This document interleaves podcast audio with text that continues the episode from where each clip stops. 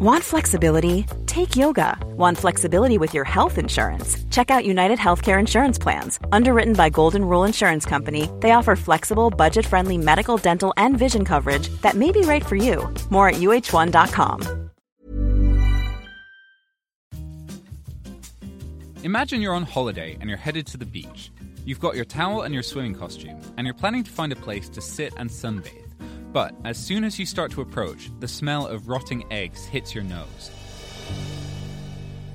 Then you see it piles and piles of stinking brown seaweed, meters high, covering the beach. Holiday ruined, right?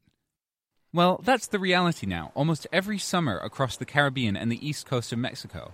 This seaweed is called sargassum, and not only does it repel tourists, it tangles up the propellers of local fishing boats. It's a serious problem. Now, there's always been huge amounts of sargassum seaweed floating across the whole mid and North Atlantic. The first records of it actually come from Christopher Columbus, who was astonished to see the seaweed chains stretch miles long. The Sargasso Sea is named after it. It's an area of 2 million square miles inside four great currents rotating clockwise around the Atlantic. The area is so big that the seaweed forms its own habitat, attracting fish, shrimps, crabs, birds, turtles, basically becoming its own island paradise. But ever since 2011, something strange has been happening. What used to be just a massive amount of sargassum has turned into an unbelievable monstrosity. Up to 20 million tons can appear in the summer in what scientists have started calling the Great Atlantic Sargassum Belt. It's so thick that it blocks the sunlight underwater in the Gulf of Mexico, and it's the reason those huge piles have been appearing on beaches. But no one really knew why this was happening, and that's where this new study comes in. Scientists from Florida and Georgia used data from a satellite called MODIS, M O D I S, that measures the radiation coming off the whole planet, from visible light to infrared.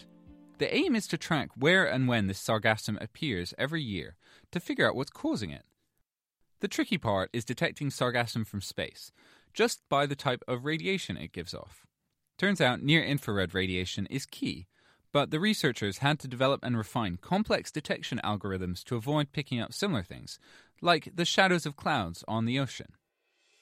What they found out by mapping the sargassum is that it seems to be driven by the amount of nutrients in the water, nitrates and phosphates that help it grow.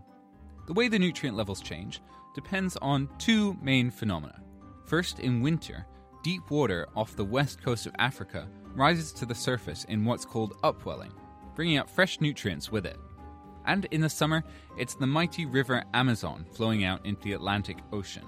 A combination of deforestation and using too much fertilizer in the fields around it means that there are more nutrients in the river than ever before.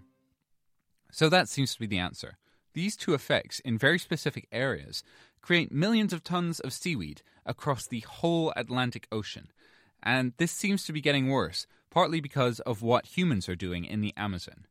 As long as the rainforest keeps getting chopped down, the beaches along the Americas are going to keep suffering. So if you're looking for a beach holiday, it might be worth sticking to Blackpool. Music in the program is sponsored by Epidemic Sounds, perfect music for audio and video productions.